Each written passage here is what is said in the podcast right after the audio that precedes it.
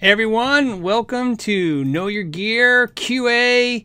What is this, 130? so hopefully you guys can see me okay. I'm just waiting for everything to update as we see. Let's see. Here we are. Let's go back. And what do we got going on? How's it going, everybody? Okay. Uh, so, how was everyone's week? I hope it was good. Mine was really busy last week. This week, it was not as busy, but a lot of stuff got done, which is great. Um, I see already a ton of questions and already comments on the uh, on the uh, forum already. But before we start, I want to do a couple announcements. The first thing is I just want to thank everyone who uh, helped. Uh, we talked last week about uh, Micah, the autistic, artistic, artistic, autistic. I always get it backwards. Um, and uh, they did a uh, drive to raise some money. They were selling a guitar to raise money to give lessons to autistic uh, kids, and uh, looks like the guitar went for 790 bucks. Pretty good take on that, and uh, hopefully that's uh, that's what they were looking for. It looks like it, it, was. It was a good amount. So I want to thank anyone who was involved with that. It's always nice to hear good things, and now know more people are going to be getting involved in music. So that was cool. I'm excited about that. Uh, and then also another thing, real quick. Uh, a lot of times I get these comments on these live shows uh, whenever we uh, whatever we talk the longest about, it seems like that's what ends up being the title of the uh, the show. And uh, a lot of people are like, "Hey, you know, they can't find it." So this is just a reminder at the beginning of the show. That a couple things. One, I index all these QAs, so uh, there all the questions will be in the uh, in the description down below, so you can go right to each question or anything that we talked about subject matter wise on every show. Just want to let you know that's a that's a thing. I, I, it takes me about an hour and a half to do that, so hopefully you use it if you need need it. The other thing is also remind everybody that uh, this is actually watched or streamed more on iTunes than it is on YouTube. So this is also a podcast audio version only on iTunes and uh, SoundCloud. I was going to say Instagram, SoundCloud, Spotify, whatever. I'll put some links down below too. So just so you guys know, more of you consume this as an audio uh, podcast than you do as a visual uh, live QA. So reminding everybody about that. Uh, and uh, this show is, uh, I want to say sponsored, but it's funded by the patrons. So we'll do that. We'll do, uh, we'll announce some of the new patrons at the end of the show. But as always, I'd like to remind everybody that's who. That's who makes this happen every week. I want to thank the patrons for supporting. And uh, let's get into some of the cool questions that I saw. Um, the first one was somebody asked me about a PRS. Uh, there was a Harley Benton PRS copy, and they asked me if I would be interested in doing a Sharp Max. Um, I, I uh, sadly enough, unfortunately, I'm sure it's because you, you have one and you'd like to get it sharpened. Um, I am doing a Sharp Max. Um, what ended up happening, if you guys watched my Harley Benton um, uh, Fusion guitar review, you will see that I mentioned there that the uh, green Harley Benton PRS copy was damaged. Um, I uh, fixed the neck. The neck was cracked. I fixed the neck. I didn't film that. I don't know why. I, I didn't think to do a video. I was just going to fix it, and then I was like, I don't know what I'm going to do with this guitar. Give it away to somebody. But I've decided I'm probably going to do some kind of makeshift Sharp Max. This won't be a full Sharp Max video, but I'm going to do something. We're going to try to figure out how to give it away, give it to somebody who could use a nice guitar. What's funny is the guitar, even damaged, plays great. it's the irony. Um, I would like to get it swapped out, but I just don't think that's going to happen. It's not in the cards. So I'm just to fix it up and we'll give it away. So I am doing a Sharp Max, so to speak, with that. I don't know if it'll be an official one. I should have filmed the crack neck repair. It was a pretty simple one though, but still, I'm sure you guys would have liked to see it. Don't worry, there's more content like that on its way. Okay, we got some super chats. Hold on, I'm just going to pen those real quick. And what else? Let's see. Oh, somebody else also I saw if I asked me if I saw the new Silver Jubilee or the Jubilee uh, Marshall Studio head, 20 watts. Um, I did. I saw that. Um, I have the Silver Jubilee 25 watt head. And it uh, looks like they repackaged this, uh, switched it to 20 watts. I'm curious to see if it's different inside. The aesthetics are different. Uh, and uh, so, you know, any thoughts on that? Only thing I can tell you is this: I had, I got rid of it. I had the JCM 800 uh, Studio head. Uh, I had that amp, and I did a comparison video with the Silver Jubilee. And uh, in the video, I think I preferred the 800 over the Silver Jubilee. It was tough because they're, they're both different. I like them both for different things. But this is what's funny sometimes about getting to do a review. Something a conclusion I don't know if I would have came to without having you guys out there. Somebody then asked me, well, how does it compare to your Friedman Runt? And actually, what happened, in my opinion, the Runt sounded better than both the Marshalls. So I got rid of the 800. I kept the Silver Jubilee just because I like the way it looks. And, um, you know, I don't know, it's cool. it's cool looking. so it's uh so it's in the hallway right now. Uh, I use it uh, from time to time. Uh, it's funny. I was this last weekend. I had some friends over and we were going through all our amps, and none of them like that amp. And every time I have fr- friends over, no one likes that Marshall amp. Uh, but I like it. But um, and so yeah, I ended up liking the Runt better, and then I ended up liking the JJ Junior more than the Runt. So that's how that went. So there you go. A couple Marshall fans, I'm sure, are going to be unhappy with that comment and unsubscribing. Uh, I'm still a Marshall fan. I'm just becoming more of a fan of their logo than their amps. It looks like, so just how it works. Um. Okay, what else? Um, what else? What else? Hold on. Hold on. Uh, Pan Shooting says, Who is your red friend on top of the Fender amp? Uh, that right there is the Cosmic Hippo. If you are a Béla Fleck and the Fleck Tones fan, like I am, I've seen Béla Fleck and the Flecktones three times. Uh, I think I've seen Béla Fleck once and then Béla Fleck and the Flecktones three times.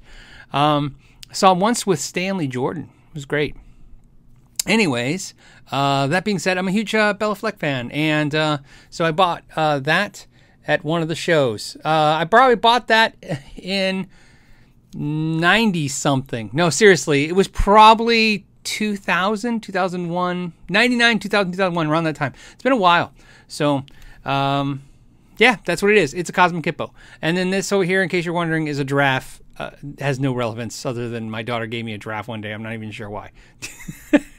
so I thought, hey, symmetry. If I'm going to put a hippo on one side, I need a giraffe on the other. There you go. That's what that is.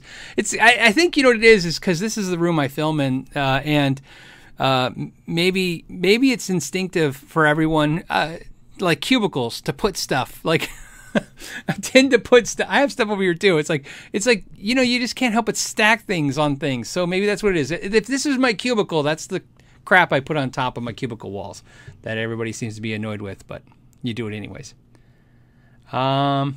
Oh, Brian said the Super Jube was already 20 watts. It's just called the 2525. There you go. See, there you there you go. So it's it, when I saw the video. So you know, I saw the video. I, I first I was like, oh, something new, and then as I looked at it, it just looked like they repackaged the old product with a new facing. Again, nothing wrong with that at all. I just didn't think it was a new amplifier, but I don't know. I didn't I didn't learn much about it. But like I said, um, I love my Super Jubilee, Silver Jubilee. Uh, 20 watt head or 25 it's 20 watt i guess 20 watt head. I do i really like it. It's a fun amp i like it. I run a, a boss dd3 delay pedal through the effects loop and uh, man I, I, it's cool. I get like these joe bonamassa slash style tones you know that i like. Um, like i said so i like it but a lot of my friends actually not all of my friends i haven't i gotta find a friend that likes that amp because everyone who comes around my house tells me that they that's my worst amp um, Scott Miller did a super chat for no reason, just to do it. Thank you, buddy. I appreciate that uh, so much. Um, what else? Where is so? Hold on a second. We're getting sidetracked. The drunken scoundrel. That's a good name. says, "Where is your amp top rubber shark?" I don't have that. I got my own. I got F- Funko Pops. Those of you following Instagram probably know I have somebody made me a Funko Pop. Uh, so here, you know what? Let me grab it.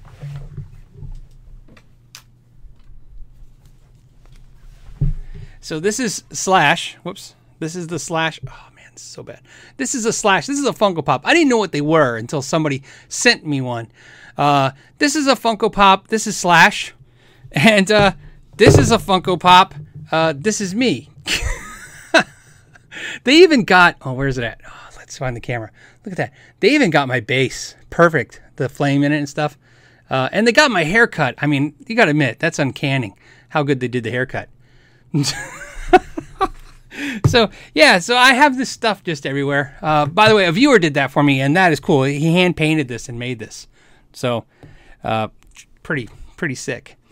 Um, what else do we got going on? Uh, we got some super chats. Hold on, guys. I got super chats stacking up. I'm trying to get to both sides.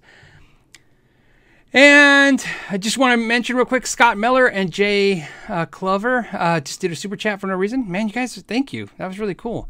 Uh, Scarmo Guitar, because you're Philip McKnight. Uh, that's why. well, uh, would that be cool if that worked at a restaurant or somewhere? And if they like, here's your bill, I'm like, I am Phil McKnight. Oh, that's cool. Uh, thank you, guys. You guys are being very kind. I appreciate it. Uh, Skarma Guitar, uh, if you guys haven't checked out, we did a giveaway, or I should say they did the giveaway. All I did was uh, pick a name. Uh, they got the guitar, they did pictures. I'll share that next Friday on the live show. Uh, I'm switching, uh, right now I'm using the OBS software. Um, when Google Hangouts, you know, stopped being used on YouTube, I had OBS software. I switched to it.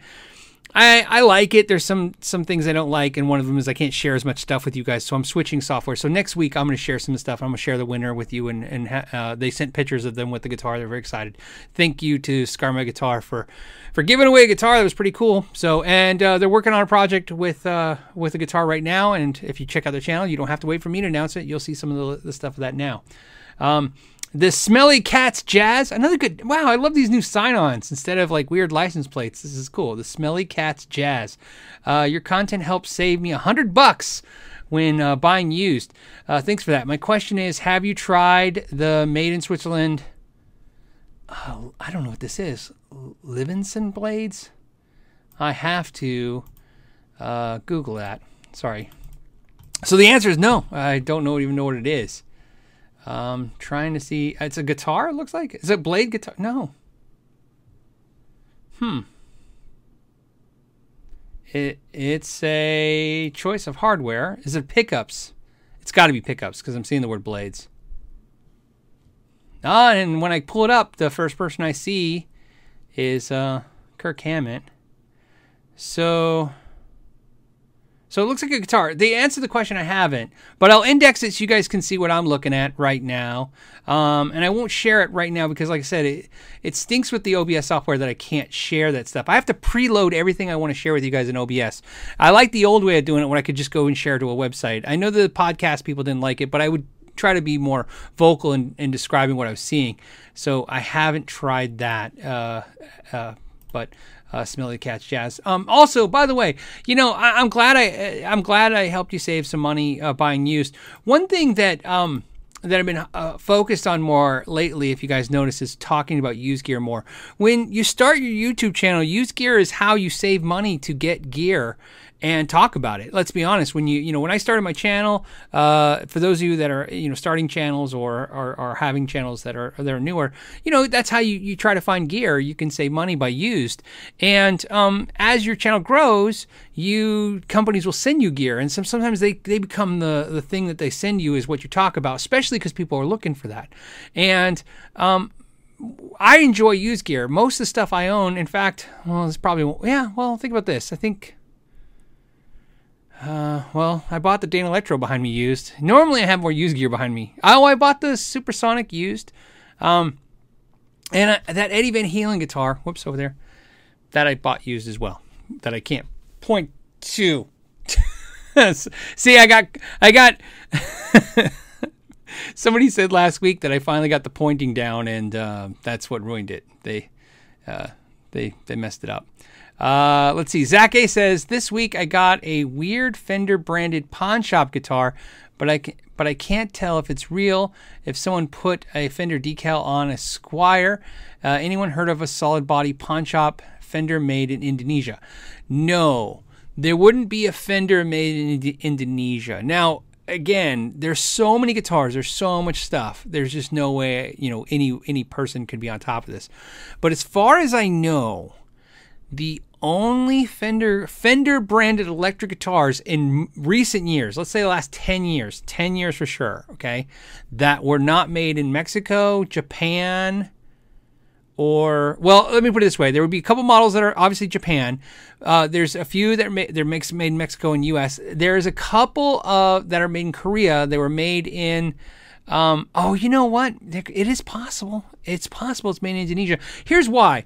I, I, don't remember any of the pawn shops made anywhere besides Mexico. That's what I remember the pawn shops made in Mexico. However, um, there is like a classic vibe, almost like a Squier classic vibe. There's a classic vibed Fender uh, guitars that were made in China. They made a Tele and a Strat. Uh, and the strats were like hum single humbucker and they were like mahogany body. It was like uh, trans uh, black. Um, but here's what I don't know. It, I would imagine any of the guitars they were making in Korea, they moved them to Indonesia. So it's possible. I just don't remember that particular model. Um, but what I can tell you, Zach, is uh, if you send me pictures to Ask Know Your Gear, um, I can tell you I can do my best to try to look at it. I did that before. I asked some people to send some wiring to me, and, and, and it worked out for some, and a couple. Uh, just I know you, we all have good cameras on our phones now. Just try not to make sure that there's glare on it. It's hard when I'm looking at glare. Uh, just try to take a couple couple pictures, right? Just send me two or three, so that hopefully one of them works out. I can see what I'm looking at. Um, if anyone else knows, that'd be interesting too. But as far as I know, I don't. I've never seen a Fender made in Indonesia. Uh, see uh, McDingus says Fender pawn shops were originally made in Japan. I remember. Okay, so there was Japan Japanese one. So you know, Japan and Fender's okay. Anytime you see Fender made in Japan, there's all kinds of models over all kinds of years made in Japan. That's that's that's for sure. There are like set neck uh, Telecasters, all of the fenders that in my the way I described it that look like Schecters. There is some fenders that look like Schecters. They're always set necks, uh, like the Showcaster, Showmaster, something like that. I, again, you know, trying to do it off memory. Uh, those are made in Korea. So, uh, but I Indonesia, I, I wouldn't be shocked at all. They move around a lot, and what's really tough is here's what's really tough. What's really tough is is that when the pawn shop stuff came out, that was during the recession. It was like the weirdest time when I was a Fender dealer because there was so much stuff coming from so many places. Think about this: when during the recession, things I can tell you, the first Eddie Van Halen launched amps were made in Vietnam. Then they were immediately shut down, and uh, the mini heads they were made in Vietnam. The first batch was. Then the second batches and stuff, they came from Mexico. So you saw a lot of this stuff. They were just changing sites. What I remember, what I remember uh, about the recession the most, the thing that was that stuck in my head was, um, I remember waiting for a shipment of guitars from Fender forever and i was really desperate for it you know what i mean and it was acoustics and that's what's funny about this and we're waiting and waiting it kept getting pushed back put back put back pushed back and then they finally got them and they had to source them to a different factory and uh, I, I, don't know if it's true. I just remember laughing because they said, "Well, what happened?" And they said, "Well, the factory stopped making guitars, started making furniture in China." And I, I only reason I'm telling the story is not because of whether or not that's true or not. What's funny about that was it happened two or three other times with two or three other companies around that time. I just remember out of, out of everywhere, somebody people would start telling me, manufacturers would be like, "Yeah, we're not getting our shipments. The factory closed down is now making something else because the recession. They weren't making enough money in guitars they were getting out of it. So there's all kinds of weird stuff out there. So you have to kind of you have to kind of like check and look. Um, the hard part about what you said, so you know, is that the label looks like a sticker on the fender, or looks like a you know a water decal. It doesn't look very good. That that that is real common with real fenders. That sometimes the logos don't look right. So, what I can tell you though is uh, is uh, this will help is that if you call Fender's customer service line and you give them the serial number, as long as it's a current FMIC production piece, in other words, nothing predating before they they acquired the company in the late '80s, right? Uh, they'll be able to authenticate it as a guitar. They'll be able to tell you that what it is. So um, I've uh, done it. I've done it as recent as, as a month ago. I had to call and authenticate a guitar for a customer. So somebody says in Vietnam, Matt. Yeah, if you were talking about the EVH stuff, yeah, they were made in Vietnam. The first couple of rounds of, of amps. So you could have a, a 5150 mini head, the 50 watt heads, and if you look in the back, it'll say made in Vietnam. So the rest should say all made in Mexico. Yeah, Todd Flower says he's pretty sure the Indonesian pawn shops are Squiers. That is how I remember it too. I don't remember. You know why? Like I said, I don't think I've physically ever seen a Fender electric guitar in Indonesia. So that's why I'm saying that's what throws me for a loop. If you would have said China or Japan, I, I might, you know, because I've seen that. So, um, okay hold on a second. I know you got some super chats. I'm trying to get some new ones. Um, Okay, Jeff Fleming says, Greetings, Phil. I just bought a used Carvin DC 127 with a beautiful AAA Saga 4A flame maple top. Uh, one of the best feeling necks I've ever owned. $200. What gives? Why are these so cheap in the aftermarket? Uh, you know, Carvins are coming up in value because of Kiesel. Kiesel's been pulling up the value. But let's be very clear. You know, if you if you know the whole story between Kiesel and Carvin and how that happened, you know, Carvin was Kiesel. I have a whole five things you don't know about Kiesel that uh, that kind of talks about this. Um, the reality is Jeff Kiesel and his father they really rebranded and built that company uh, to a new level. I mean, you know, I, I, I hate this. Now it's the third time I have to tell the internet how wrong I was. uh, when when that happened, I was wrong. Like I said, I thought the rebranding was not going to be a, a, good move. I thought it was like the sign of you know, like hey, they're going to have to be Kiesel guitars now instead of Carvin. But the reality is, is the Carvin branded guitars were just not. Um, uh, you know, not not resale value was horrible. Okay, so I, I, I normally tell you guys I won't tell you stories from the store because I don't want to uh, upset you know customers old customers because again i like a lot of my customers as friends. Um, this story i don't mind telling you because it's not really about the customer it's just about some bonehead thing i did once and it involves carvin and it's an interesting story. So i once had a carvin come in on trade in the store and it was exactly what you're talking about. It was like a 5a top mahogany body neck through ebony fretboard. It's a beautiful guitar right? So i took it on trade and i remember looking at um, uh, you know, looking it up, seeing what they're going for, and they just weren't going for very much money. You could buy them for like 400 bucks, 500 dollars. So I told the guy who traded in. The guy who traded in actually knew me really well, and I said, I, I'm telling you, man, I'm, I mean, they're going high for like 400 bucks, right? And uh, he's like, "Are you kidding?" And and so we looked and we looked together, and we both came to conclusion that it was worth about 400 dollars, right? 350 to 400 dollars.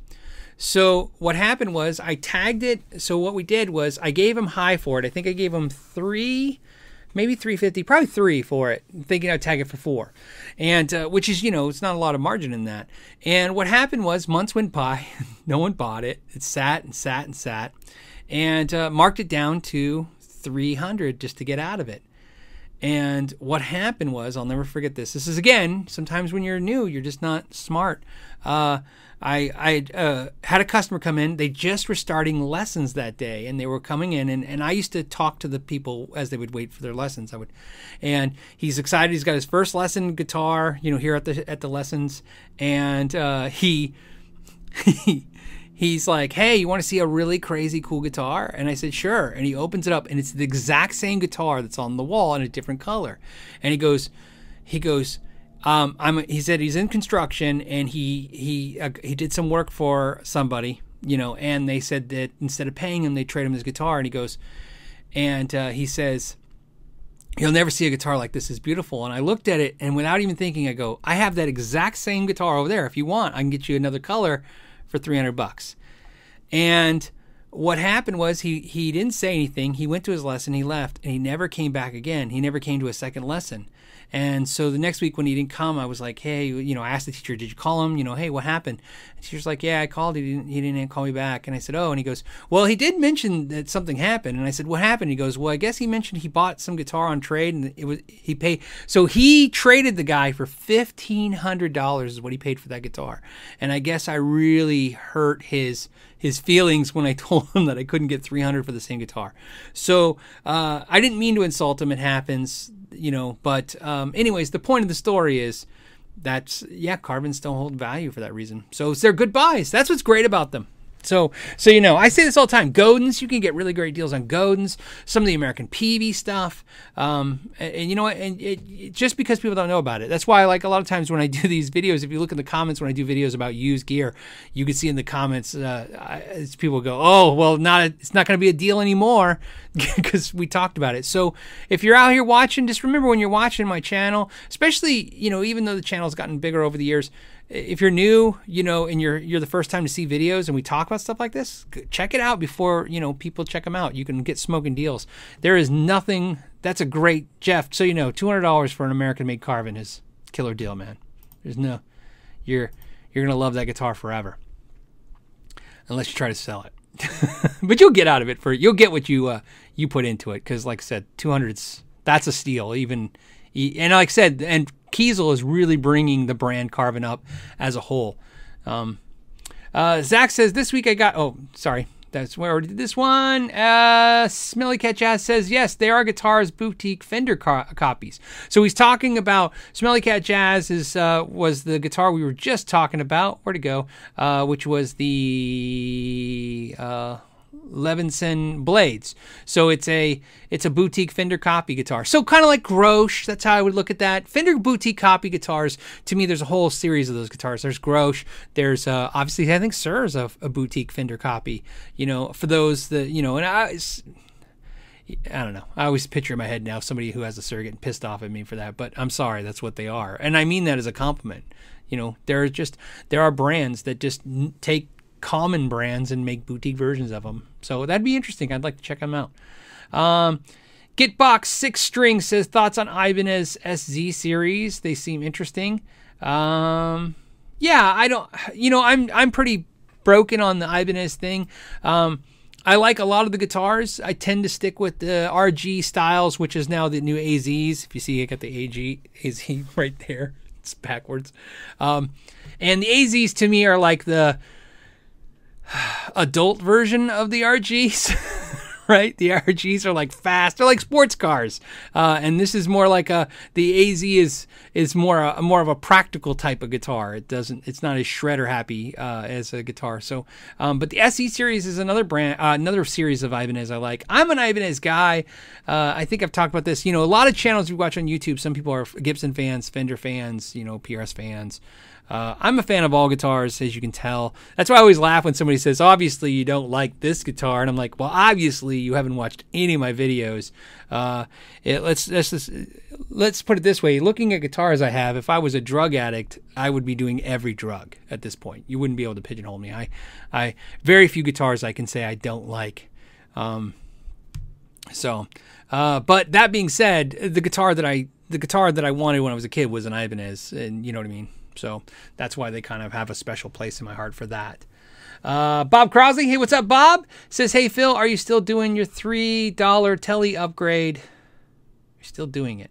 Uh, with the 0.47 capacitor, and would you recommend using it with the treble bleed? Um, yeah, he's talking about when I, I did a video. It was one of my very first videos I ever done on my channel where I said, "Hey, I upgraded my telly with a three dollar, which now I think is probably five dollars. Talk about inflation. Uh, orange drop capacitor at 0.47. Uh, yes, I still put orange drops in most of my guitars. I just like them. So it's funny. I, I, I, you know, before YouTube, this is funny to me. Before YouTube, I would do things, upgrade guitars for customers for myself, and uh, you know, and then when YouTube happened, all of a sudden people had like these opposing opinions, like, "Oh, you can't tell the difference between these capacitors, you can't do that," and uh, I'm like, "Well, you know, I, I still do it. It's four bucks, you know, three bucks, it's a cup of coffee to make a guitar potentially sound better. I'm going to try it. Uh, and I always like the orange drops. So there you go. Um, but yes, I still do it. Uh, but the next question he had was, would I recommend doing the treble bleed? Okay, so the treble bleed's a weird thing, and here's why. Um, I I have a bunch of treble bleeds that I, I wire up real quick. So you know, it's just two capacitors uh, wired together. There's a couple ways to do it. Uh, actually, no, I said two thinking about it, I think PRS uses one. Um, and so if you Google treble bleed, you'll see this is a very easy mod. PRS uses a lot. Ibanez uses a lot. A lot of companies use it a lot. And, um, you know, it's funny. I'll just say, Lawrence. Lawrence and I were having lunch one day, and he was saying he doesn't like the treble bleed. He removes it from his, all his guitars. By the way, Lawrence and I, that's one of the things that made us friends. Uh, was that he's an Ibanez guy too. By the way, we're we both are into Ibanez's when we were younger, and um, Anyway, so back to that thing. Uh, I find I'm very particular about the treble bleed. I've installed in guitars and just hated it and put another guitar in it. And so here, oddly enough, some guitars absolutely I have to have it in guitars, and some guitars I can't stand it in there. So, um, you know, it's it's up to the guitar.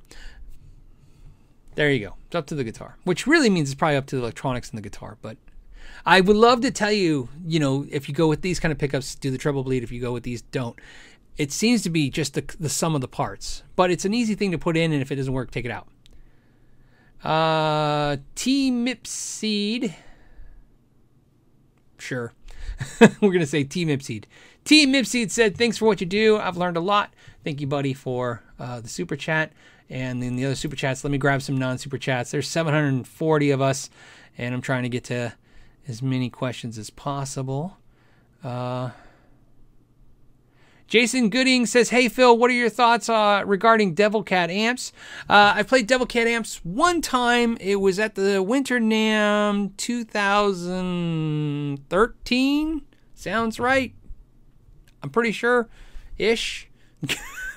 uh, I remember because they were wearing flight suits. Uh, Devil Cat amps is also, um, uh, is it AMG guitars? It's it's two, it's an it's an acronym, right? It's letters, right? Uh, Anyways, uh, the one I played was really cool. It was a really cool amp. They're a small company. They make them here in the U.S. Uh, I'm pretty sure RNA Music is a dealer for them. So if you do decide to check one out, I'd contact Ryan at RNA Music. Might as well give local businesses a plug. They, you know, they deserve it probably more than anybody because they're good people. Um, but uh, so that one experience with it was good. I'd never had a chance to try one uh, besides that. So uh, but the one time I plugged it in, and you know what? They were in the bottom basement of the Winter NAMM, and I actually was early on a Thursday morning, and I could actually hear the amp. So, uh, ah, Jamie, how much fret buzz is too much fret buzz? Jamie, you will now understand what it's like to be a guitar repair guy. uh, uh, I need a shirt that says. Uh, in fact, I've been I've been saying I'm going to make this shirt for a, over a decade. It just says, "I know, I know, low action, no fret buzz." Everybody always says to me, "Phil, low action, no fret buzz." So how much fret buzz is too much fret buzz? Well, you know what's funny is this is literally the thing that that can make uh, uh, me or an amp, or a tech, a guitar tech, crazy um, because it's discretionary. Everyone decides how much fret buzz is acceptable. Some players are zero, none, not even acoustically you know what I mean? Not plugged into amp. They want no buzz whatsoever. That's fine. Actually, that's that's more than fine. But some players actually want low action and like like I've had this. This is a true story. Uh, and and so this is a, a customer who who made me so nuts. We were actually good friends now because I either had to kill him or become his friend. So what happened was he came to me. I'll never forget this. He wanted nine gauge strings, half to half step down, low action, no buzz whatsoever. and what ended up happening, this is before YouTube, what ended up happening was I had to decide either at this point, uh, so I did what he said, because that's what you do first. You're like, okay, I'll just do it. Because at first I don't know what you're perceiving any of this as. You know what I mean? Maybe he, maybe, so I, I set up the guitar, and of course it's it's Sizzle Town, man. It's like, ba- we call it bacon. It's crispy bacon. The guitar is just sizzling. Uh, every note, it just sounds like a can of bees. And uh, he's not having it.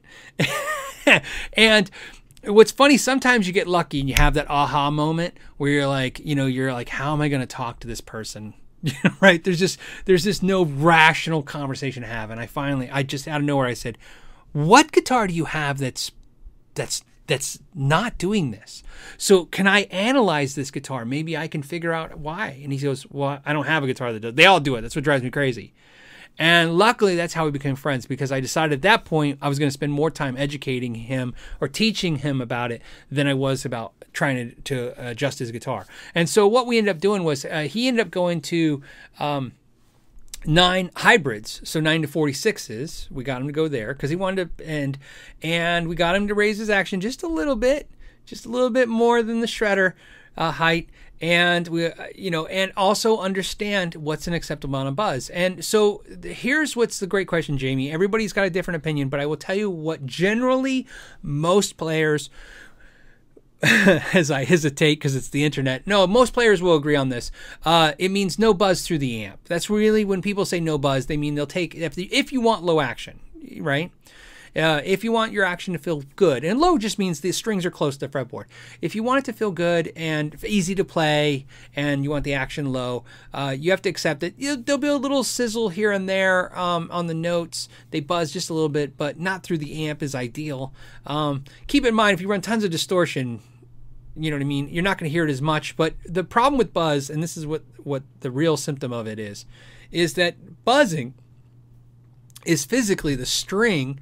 Um, and I'll use, hey, I'll use my Swiss Army knife as a, as a fret. Uh, here's my pen is a string. This is the fret. And as it's spinning, it's hitting the, uh, I'm doing this, so the mic can hear it. It's hitting slightly the fret. That's what's causing the buzz, right? And of course, because the string is spinning so fast, it's you know, it makes a little clicking sound. Um, the reason I'm illustrating this, even though most of you know exactly what I'm talking about, is because you understand that if you want sustain, buzz is your enemy because every time it's hitting the, the fret, you're losing the inertia of the string. In other words, the, the spinning of the string, the, the sound. And so you'll kill sustain. The, the string won't spin as long, it won't sustain as long. So um, buzz is really a symptom of uh, if you, even if you run distortion, if you want notes to ring as long as possible, uh, you can, uh, you know, buzz can kill that. But keep in mind, you can artificially put it back with compression, you know, compressors and stuff. But but back to how much fret buzz is too much. It's up to each player to decide, right? Um, but generally speaking, most players don't want to hear any buzz coming through the amp, especially clean. And uh, and uh, but I would love to know your guys' thoughts. Let me know how much is too much. It, like I said, I already know the answer because I get it every day. Some of you are to say absolutely none. Some of you are to say it doesn't bother you at all. Um, my buddy Joe, you guys have seen Joe. Uh, Joe plays nines on his Les Pauls when his action is so low, it's ridiculous, and he doesn't care about buzz at all. it just doesn't bug him, which is great. You know what I mean? Whenever I would adjust any of his guitars, I would love it because he doesn't care. I just slam it on the the, the deck, and it was great. Uh, my buddy Thor, who's an amazing player, uh, whenever I'd have to do any adjustments for him, or had he'd have me help him because he can do his setups too, just like Joe. But anytime I'd have to do anything for him, uh, he likes his action high, so it was easy.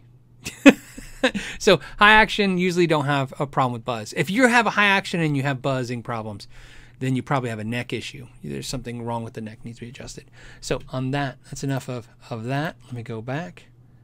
Let me refresh. Hold on, I'm gonna refresh my screen because I'm seeing outdated stuff. Okay. Um, odd.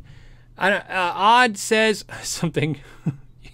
Uh, says does sustain even matter? Well, that's a great. That's a that is the the question of the day to the to the fret buzz thing, right? If if it it can or cannot, it definitely matters to Santana. It definitely matters to um, David Gilmour. You know what I mean? I mean, sustain matters. You know what I mean? Uh, John Mayer is another guy. You know, uh, bending and holding a note and holding it for as long as possible is a big thing.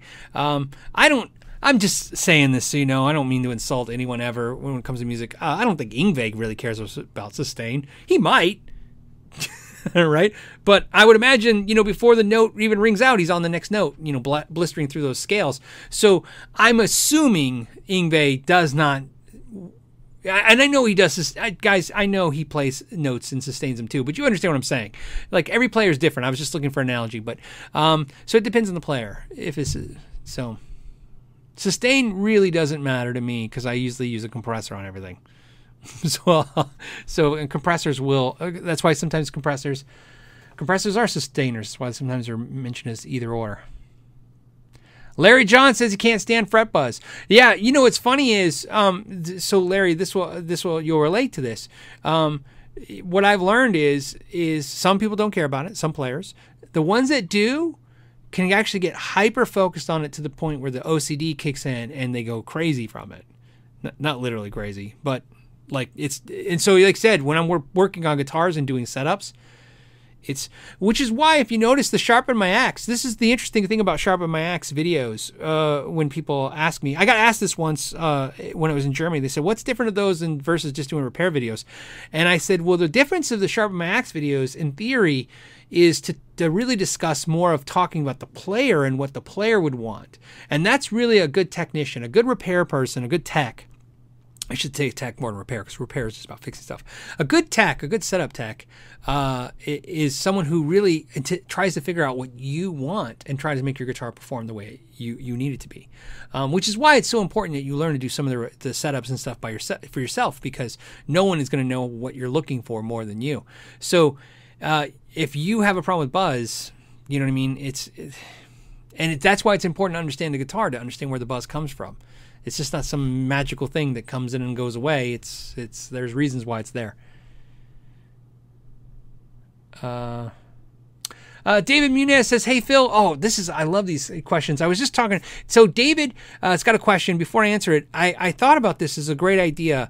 Um, what I was thinking about was from now on, wouldn't it be cool if every time I do a review style video of the week, you know, whatever I do that week, when we do the live show, if you guys want to, uh, do you guys think I should take the top questions on that review video and then answer them on the live show?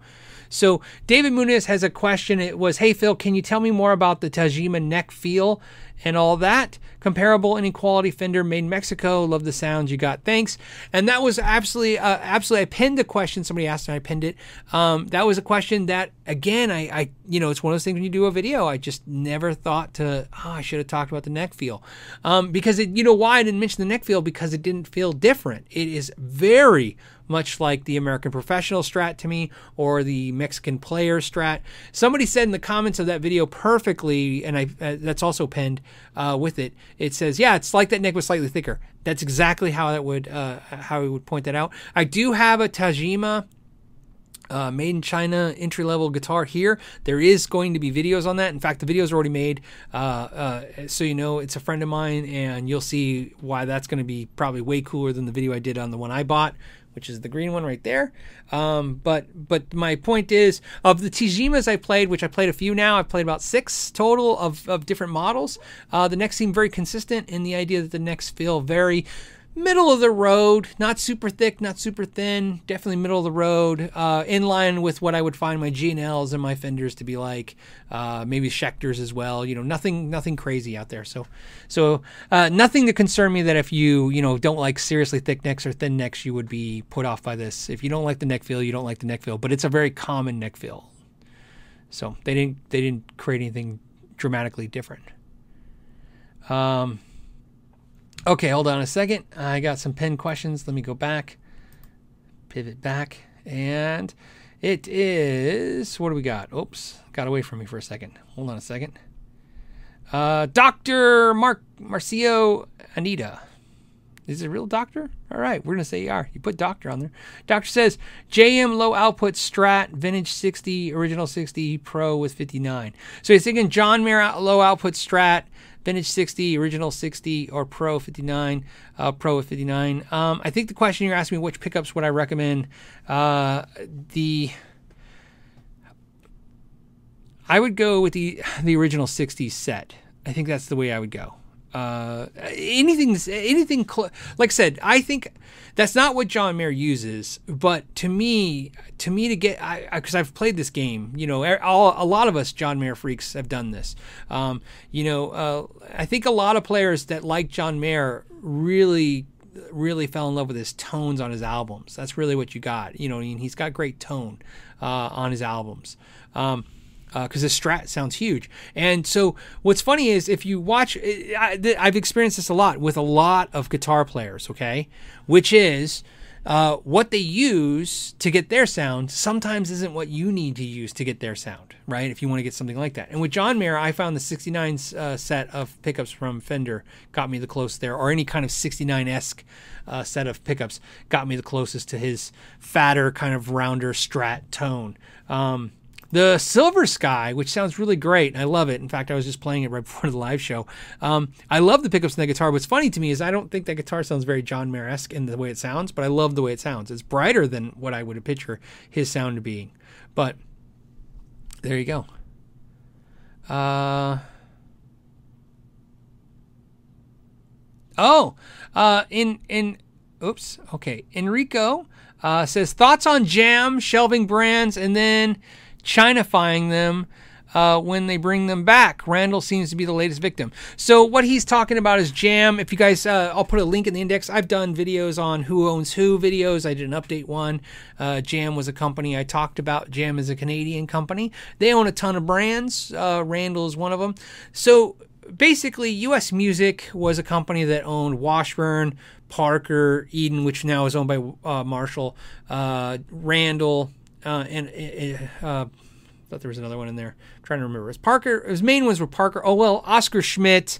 You know what I mean? All those brands. But anyways, um, there is a lot of shelving of brands from a lot of companies because the brands, uh, you know, it's not performing and it gets tough. And I think a lot of companies, what happened was before, and, and this is something that's probably interesting to talk about. If you look at the early 2000s, and again, this this we could look years before that, but I want to talk about the early 2000s, before the recession, okay, before the 2006, 2000, we'll say 2005 to 2007, eight-ish is the main part of the recession for the music industry before the recession, there was a lot of companies looking at how could they di- diversify and cut costs. And one of the ways you could cut cost is, you know, you have a sales rep, they get in a car, you got to pay them per diem, you got to pay their expenses, you got to give them a commission, right? They're getting a piece of every dollar. If you're using, uh, you know, an external sales rep, if you have an internal sales force, there's a cost, of course, with that. You know, have your medical, dental, all that stuff. And what happens is they would send a sales rep to a store, and those reps could sell you their brand. Well, the thought became, well, what if they had 10 brands to sell? Because now the cost is fixed, right? Fixed costs are a big part of business, right? Makes perfect sense. If you have a building and you pay uh, you pay a certain amount of month rent every month, uh, whether that building is open 24 hours a day or 10 hours a day is essentially a fixed cost when it comes to rent. So if you can get more hours out of the building, you can exponentially uh, increase the amount of money you make against the cost, right? So that's what they were trying to do. They're like, hey, I send one guy to a store, and if the store is not interested in Washburn, he can sell Randall, and if they're not looking for Randall, they can sell Parker, and if they can't sell Parker, they can sell accessories, right? This is what led Fender to go down this path of multiple brands. So the more brands, the better. And everybody jumped on that bandwagon. Okay, so there's a lot of companies that did that. We're not just talking about you know the the the, the wholesale suppliers. We're talking about all the companies would do this. What happened during the recession was uh, I, I, and so you know, my little smirk and laughter is because I had a business through the recession. I started my store one year before technically the, the, the government says the recession started. Talk about great timing, right? And I grew my store during the recession, um, which was a very painfully horrible process uh, to do. You because every day you have to rethink your business model or you die. So, anyways, that being said, um, what happened with a lot of brands is uh, they learned that in the new business model, which is smaller, less mom and pops, more big box stores, more online entities, because you know we think of big online companies like Sweetwater and Guitar Center and Music Friend, which is Guitar Center, but you know there's there's like Pitbull Audio, you know that's a big force on the internet. They, you know what I mean. There's a lot of they own Music Store Live now. There's more, you know, especially if you if you shop a lot at Reverb, you'll notice all of a sudden, you know, Chicago Music Exchange. You know, you know what I mean. There's big online entities besides the big guys.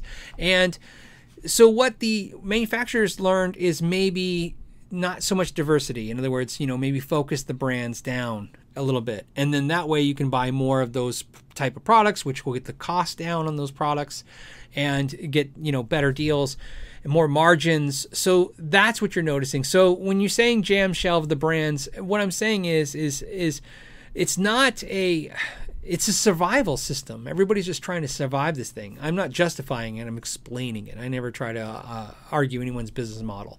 Um, uh, you know, it's it's uh, the winners are always decided in the end, not during during the you know when it's happening. So we don't know if it's a smart decision or not, or if they're doing something good or bad.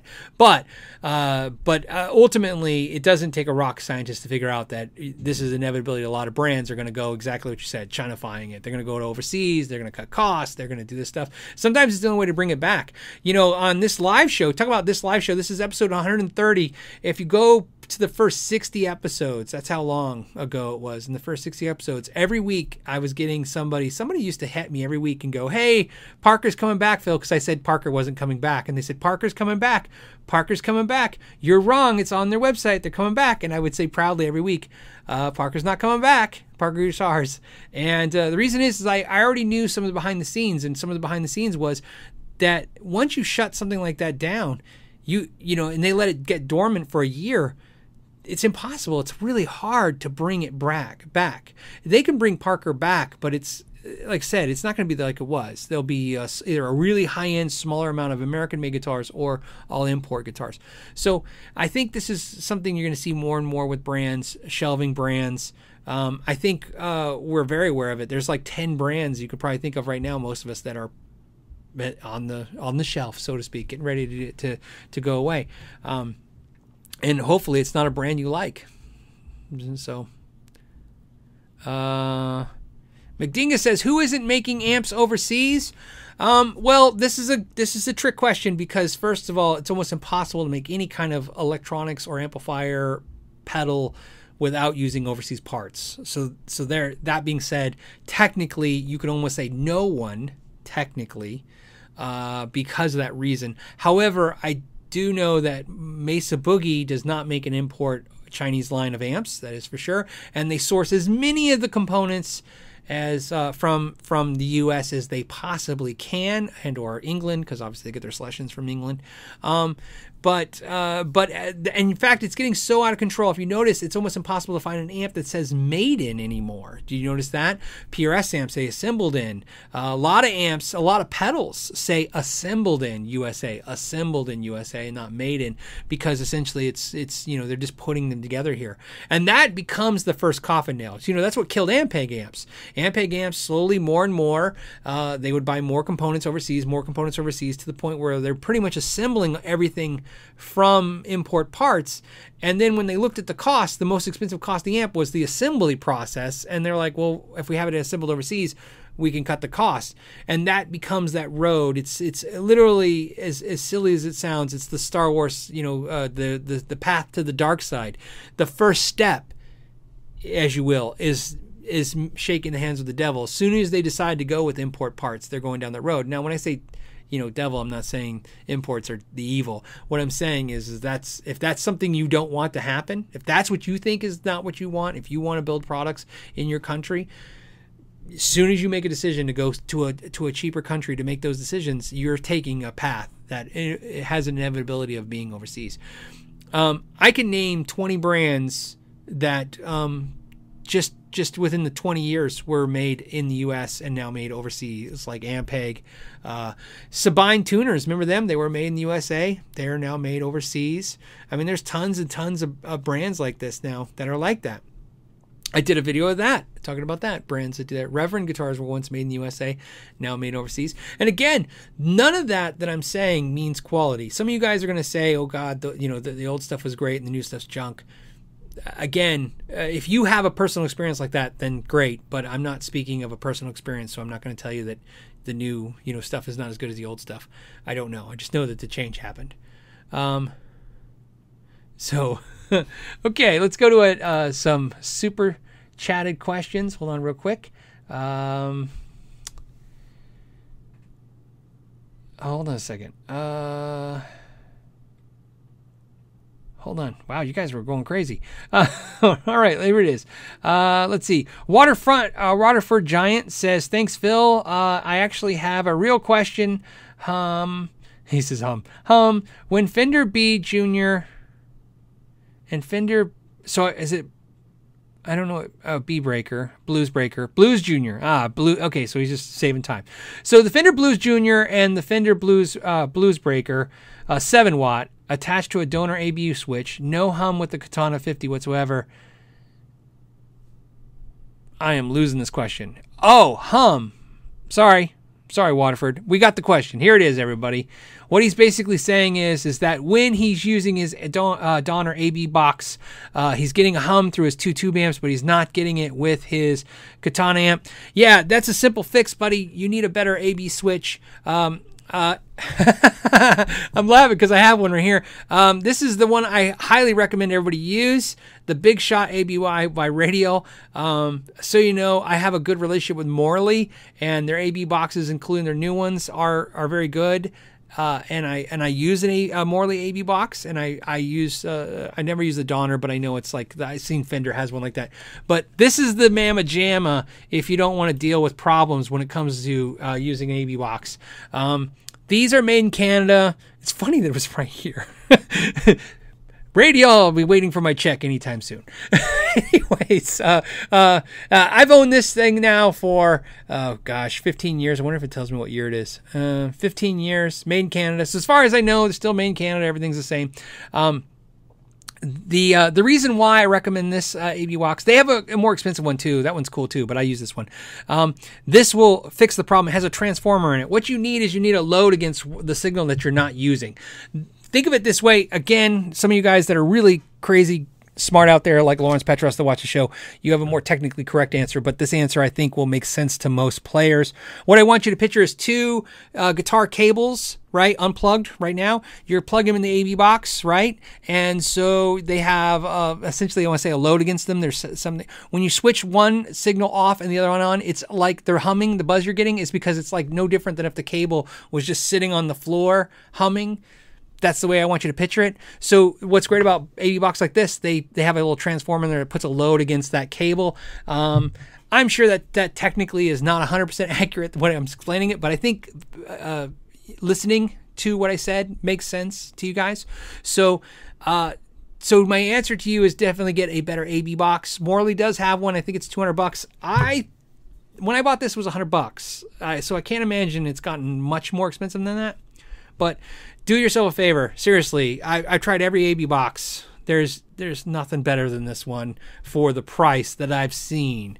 Um, in fact, what I love about it, it doesn't take any power because there's no LED switches on it. You don't need any power; just plug it in. Um, and uh, it weighs about six thousand pounds. it's heavy. Like if it's a heavy, it's heavy.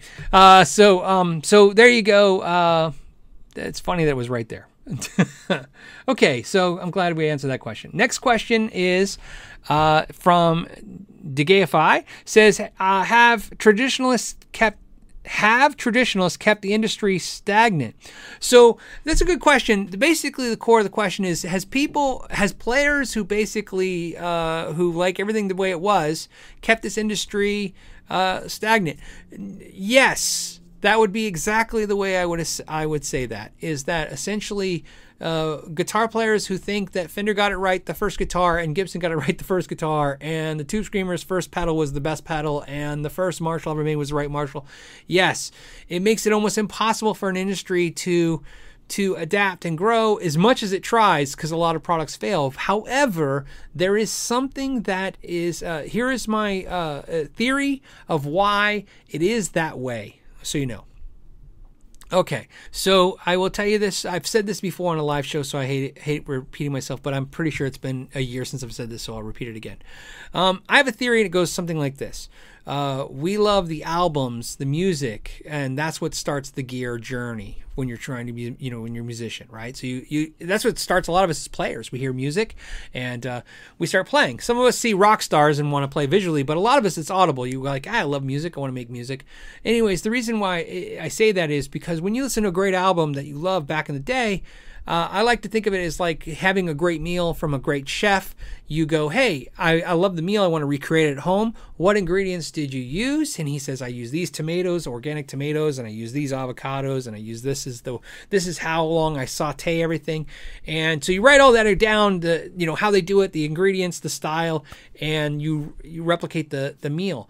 Um, so essentially, that's what's ha- happened is that those ingredients, those vintage guitars, those vintage amps, those vintage pedals, they're in these forever iconic albums that are always going to be sought after. So the it's hard to want the new gear, and and, and then the real problem is. Well, you could argue, well, in new music, we're using new gear like Axe-Fx. So is that what people use? It's possible like I said, I, I don't know. If you're, how, how, about this? If you're under 20 and you, that watch the show, because I know there's a lot of you guys, because I see the demographics on YouTube, you can weigh on on that. Tell you tell me. I you know, you tell me. so, uh, Andrew Stevens, hold on a second. I don't want to jump to that one until I make sure I grab another one real quick. How are we doing on time? We're gonna run a little little over. Um, okay, hold on a second.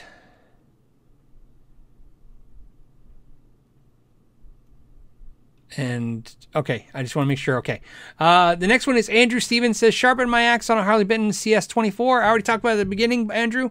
So hopefully just refer to that on the replay. Thank you for the super chat. Uh, I just want to keep it moving. Raymond says, ever used a THR Yamaha to record uh, through a USB? I have not. I have not. Uh, the THR 10 is uh, you know I tried to buy a THR10. I think I talked about this and and I got frustrated because it was like every store. Uh, see, I'm frustrated. every store has one. they have the black one, or they have the green one, or the tan one, and I want to hear all three and try to figure out which one I want. you know what I mean? It's tough. I th- I thought I wanted the tan when I played it, and then I go maybe I don't. I so now I'm thinking I want the black one. Uh, this has been a, a weird thing. Uh, so every store stocks one. Yeah, well, here's a here's the thing, man. Try to figure out how to get your dealers to stock more than one of the three versions of your amp. That's weird. Um, so there you go. Uh, DJ Kuzmik says maybe it's Cosmic. That would make sense. M I K Mick. DJ Cosmic. Sorry, buddy.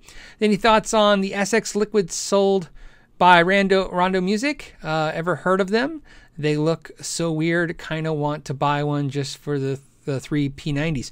I don't know that particular model of SX SX with an S uh, and an X. Sam X-Ray. Um, I have owned SX instruments before from Rondo Music. Rondo Music to me is Harley Benton before Harley Benton. In other words, every time somebody talks about Harley Benton, I always remind them of Agile and SX, SX from Rondo Music here in the United States. If you live in the United States, they sell amazing stuff, just as good as Harley Benton. Same price points, same stuff. Pick pick pick your pick your poison. Uh, so yes, uh, I like the stuff. Um, funny, I can actually put SX in a strange category in in my life, which is I had a mini P bass copy from them, and um, loved it, sold it, and bought a Fender mini P bass, a rare one that they only made for a couple years, and regretted it and sold that one because I really should have kept the SX, and SX stops making that mini P bass. So there you go. I actually liked it more than the Fender it was copying. Uh, Craig says, "Hey, thank you, coffee. Sweet. Sometimes coffee is better than beer." On behalf of an annoying customers everywhere. Yeah, you know what? Customers aren't annoying when they're customers.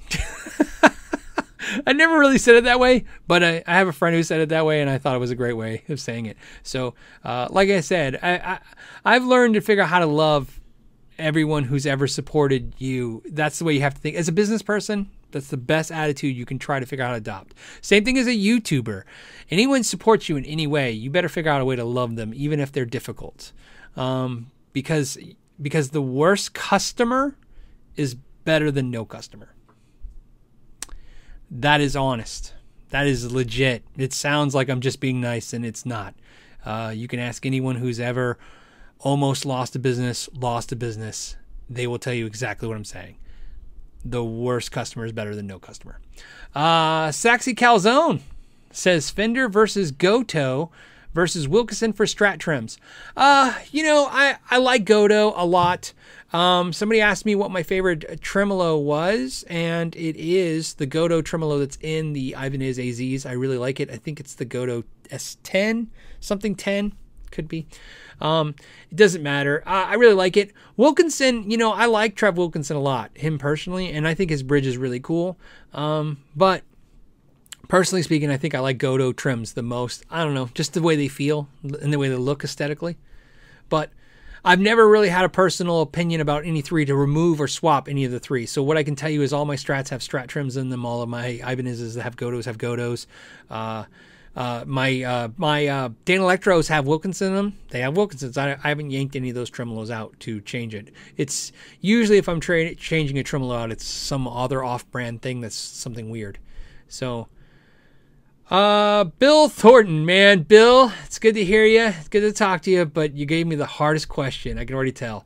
Any common cures for neck dive on SG guitars? Oh my goodness. Uh, he's talking about an SG.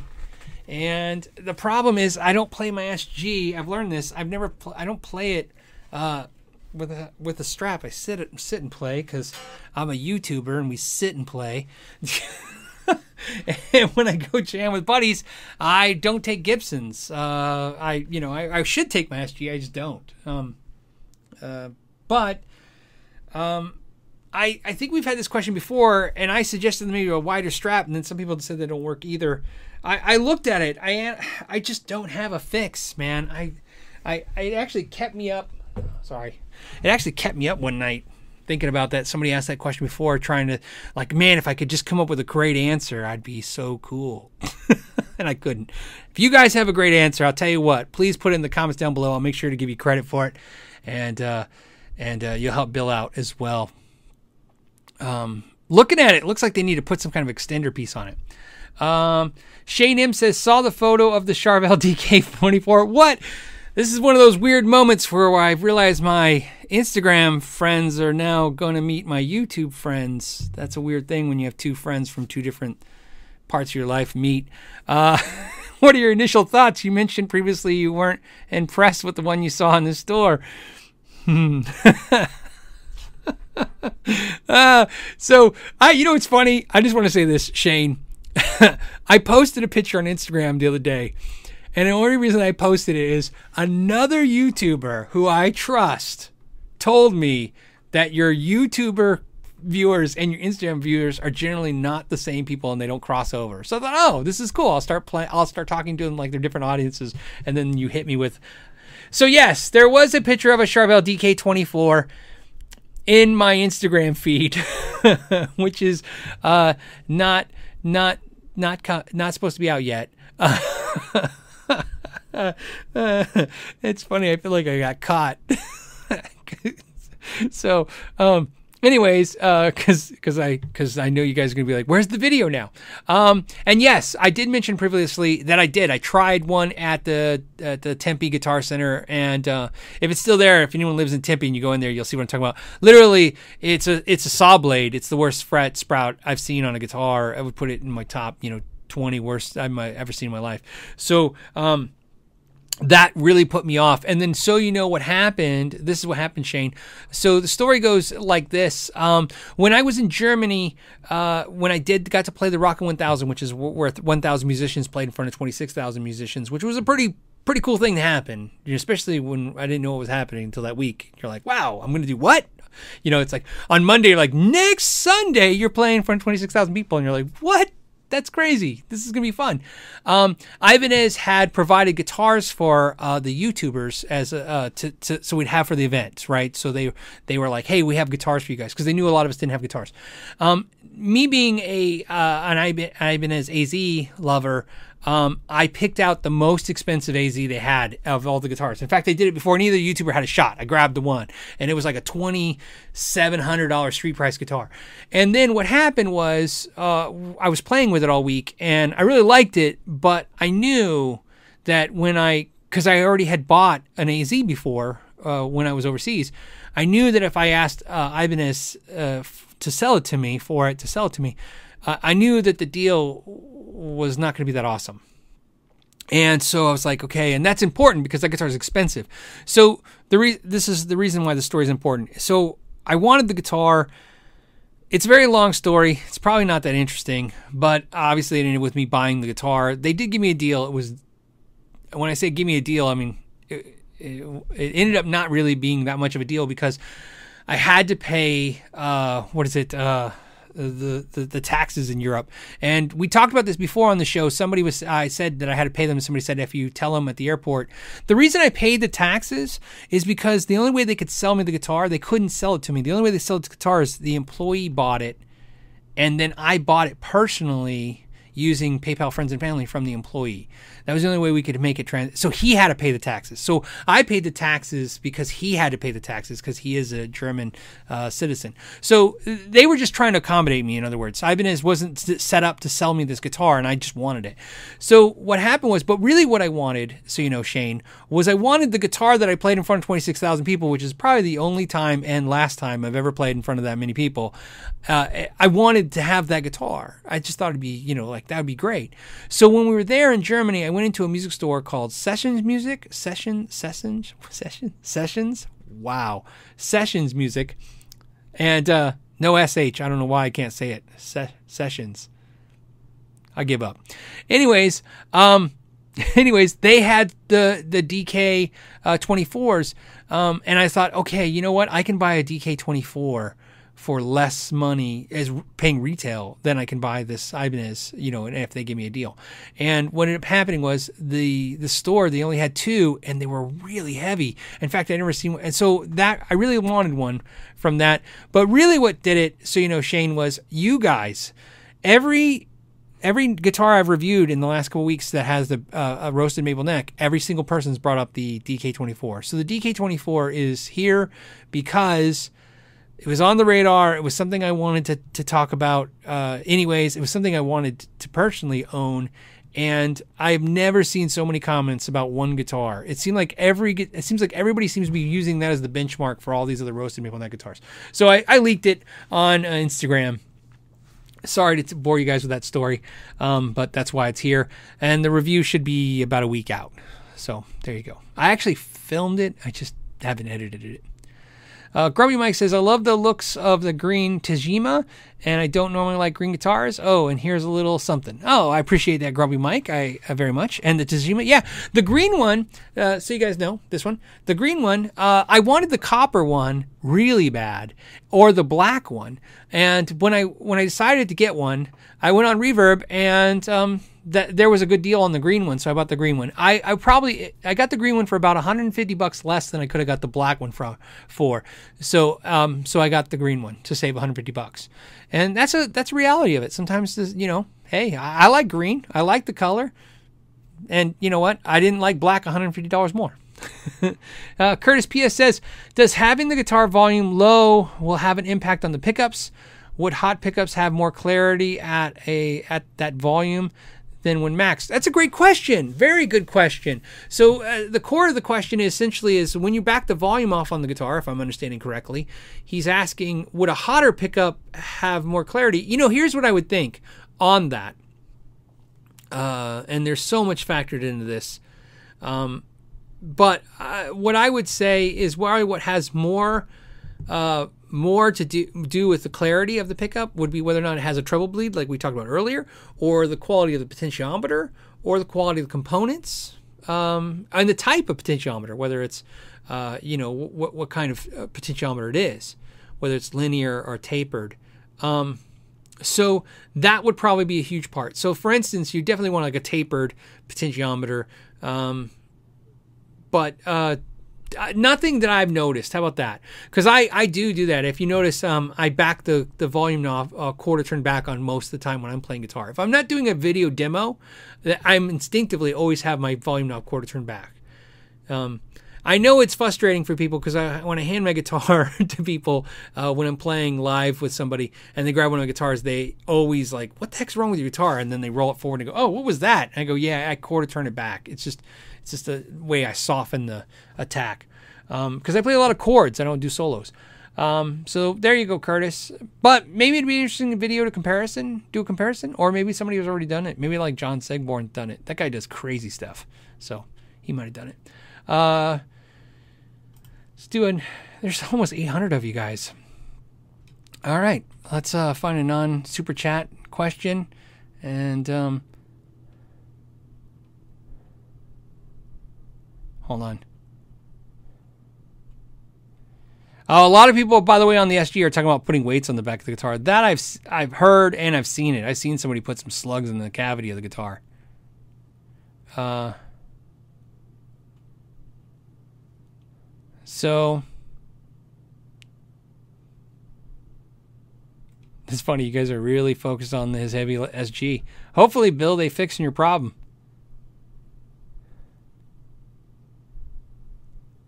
Okay, uh, show enough. Mad something.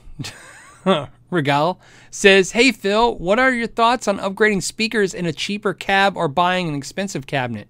Um, it's a great question. I really am for uh, better speakers. I don't want to say expensive, right? Uh, because that's not what it's about. Uh, it's because you can get good speakers non expensively. Um, good speakers in a cheap cabinet uh, I, I find do better than a good cabinet with a cheap speaker in it. And the reason I say that is because it's a frustrating point because I find that a lot of manufacturers do just that. They they build you a nice cabinet and then they stick a cheaper speaker in it. it drives me crazy.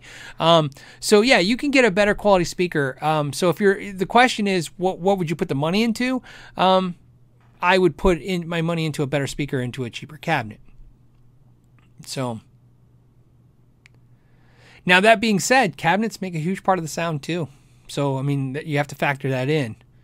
But in in my experience, if I have a crappy cabinet and a good speaker versus a good cabinet and a crappy speaker, you see what I'm saying? I find that the good speaker always wins, especially when you're recording it. So, But again, that is not definitive of anything. That's just a generalization that I found to be accurate. Uh, Chuck M Music says, "Hey Phil, I have a Squier PJ bass with active pickups. What that are kind of noisy. Any suggestion on vintage sounding passive pickups? Uh, tip on the build. Yeah. So so it's interesting. Um, the active. So my so to explain it to you, Chuck, your pickups aren't active. Your electronics are active on that bass. So your pickups are passive the noise is probably coming from those crappy active electronics. Because you got to think of it this way it's a cheap cheap active system in the in the Squier right? Trying to hit a price point anytime try, somebody's trying to hit a price point they're going to do some some squirrely stuff. Um, so chuck what i would do first since you probably don't like the active and you're already talking about putting in some great sounding passive pickups gut the active electronics out of that unit take that out assembly out of there and put in new passive electronics, uh, you know, uh, passive, you know, electronics, and uh, keep the original pickups and see what happens. So um, that's my first inkling. Um, and then, then from there, you know, I mean, because that's pretty straightforward on a PJ bass, right? Uh, just do that, and then if you go, wow, this is it, I, my problems are solved, you're good. And if not, then you know to get to go next to uh, a new set of pickups. So there you go. And then pickups, I mean, their pickups are your oyster when it comes to pickups. There's so many good choices. I like Bartolini's a lot. I use those a lot in my instruments. I like the. Um, uh, some people like the Seymour Duncan bass pickups. I like them pretty good. Uh, I, am not a huge fan. In other words, when I say that, I, I, I love all the ones I've installed in people's guitar our basses. Happy with them. I just never put them in mine because um, I use Bartolini's a lot. And um, I'm looking around, and of course Fender pickups. I like the Fender pickups a lot. I use those as well. So, but what's great is uh, you know don't we were talking about used gear. Don't forget, man. Always look at used pickups. What a great way to save some cash and get something cool. Or try to find those odd brand, you know, smaller brand pickups too. too. They're always kind of nice. Um, but at first, I would definitely gut the active electronics and go passive electronics and see what happens. So I have a feeling that that will solve a lot of your problems.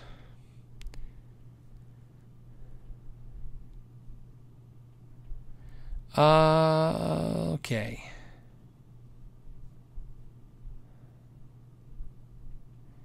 Okay, and on that note, even though there's 800 of you, I think we're gonna have to call it. But I'm gonna try to do two quick questions or try to before we go. you guys is I love you guys' internal uh, stuff. I'm sure when you guys watch the replay on this and you read the comments, they're hilarious. Sometimes I've read them just for the because you guys just have the greatest conversations back and forth. Oh, Keith H said, "Is it a good idea to tune your guitar down if you're not playing for a while?" Um, I don't. Uh, you know what I mean? Acoustic guitars, maybe. Acoustic guitars are much different than electrics. Maybe I would probably do that.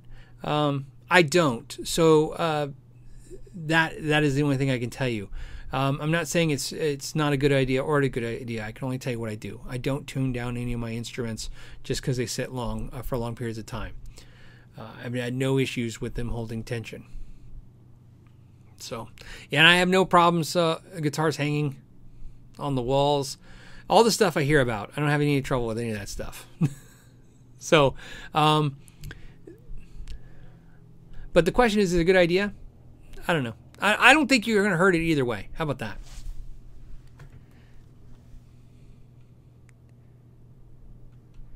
and um, and then probably because later when this replays, there'll be a bunch of people right now going, "Oh, well, I had a neck twist or I had this happen." I've seen everything happen regardless of the circumstances. It's almost like the guitar is going to, in most cases, the guitar, if it's not a good piece of wood, it's going to do weird stuff, and there's just no way to save that or not. So, Okay, and then we're looking for the last question. Let me make sure that there's not a super chat I missed. Chuck was the last one. Oh, see, there's a couple real quick. Okay, and we got uh, Bill just did a beer for me. Thanks for your help. I did nothing. That's great. You guys uh, gave Bill a thousand suggestions, and I get a beer. This is the best gig ever. Thank you guys so much. I'll be back next week. You guys can answer all your own questions. I'll drink. How about next week? I drink a beer for the hour, and you guys answer each other's questions literally could go down to the Guinness Book of World Records best job ever. Uh, Reggie, hey Reggie, you're always at the end of the show. You're always always doing stuff. I love it, man. Says Reggie says I had to work late too. Have a beer on me. Reggie's quest to make me an alcoholic is, of course, uh, in play. so I think I appreciate it, Reggie. I mean, no sarcasm, man. That's really cool. Thank you for the hookup. Uh, Patient Zero says Squier Starcaster or Fender or Fender Modern, Modern Starcaster. Fender Modern Starcaster. So which one would I pick? The Squier Starcaster or the Fender Modern Starcaster? Hmm. You know, uh, patient zero. This is the the tough part because you know I don't want to do a cop out thing. Um, instinctively, I just want to suggest Fender because it's Fender, Fender over Squier. But realistically, uh, it's it, here's the trick: if you get to touch them, just touch them, and the best one wins. Don't use the brand as the as the qualifier. Without touching them, unfortunately, sometimes you got to rely on maybe the qual- quality of the higher end brand and components and stuff. But um, I don't know. Uh, I wish I, I wish I had some experience with either one. I could tell you right now. It'd just be me guessing randomly, uh, and that's not fair to you. So I'll tell you what, buddy. Eh, hopefully, so, eh, if anyone has that instrument, they can put in the comments. You know which one they like better. Um, I definitely like Squiers, and I definitely like Fenders. I I have both. Obviously, I buy more Fenders than Squiers. A lot of that's branding. You know what I mean? Vans, Vans is the Vans hat. Van. I mean, branding is branding but I mean, I don't want to be just like a brand dude. so, and on that note, I think we're going to call it so we can all start our weekends. Uh, of course, I want to do a quick shout out to the patrons that uh, make the channel happen every week. And they are the live show support crew. And uh, the new one is F Crew, F Crew, like Mötley Crüe, but F Crew. James Biles, Lawrence Petros, Rob Martha, David Foy, Blake Bean, Derek Miller, uh, Gene Graham, Michael Mooney, Alizdar McLeod, Bruce Collins, Andy Dennis, Gary Phillips, Sam Oram, Chief Squatch Muse guitarist, Bob Crosley, Todd Flowers, Todd, Tim Farnsworth, Zesty Basil Pizza, Greg Peterson, Dennis Prescott, Craig Parker, Lonnie Hoke, Joseph McCarthy, Anthony Desposito, Brian Stewart, Kermit Jackson, Tim Camacho, Paul Ostrike, Michael Lindler, Jonathan Pickering, Bob Pickwode, Lewis and Alvaro, Chris at the Guitar Pit. Check out his channel. Je- Jeff Howes, BV Ninja, Zachary Rowe, Justin Mabe, and and Jeff Thompson. They, and amongst other uh, other patrons, and you guys support the channel every week, so we can hang out every Friday. I appreciate it. It's a, it's a cool gig. I'm very lucky to have it. And uh, thank you so much, especially with almost 800 of you guys. That was a pretty cool episode. And uh, I'm going to index it, like I said. And we covered all my uh, announcements. So on that note, I will leave you for next week. Keep in mind what I said about the whole. Um, you know, uh, answering questions about videos I did that week on the live show. That would be uh, great, and uh, and also I think we'll have a cool giveaway maybe next week. Uh, uh, so uh, actually, we will. How about that? I won't even tease it. We have a cool little giveaway next week, so we'll we'll do that as well. And on that note, I will let you guys go. And until next week, thanks for your time and know your gear.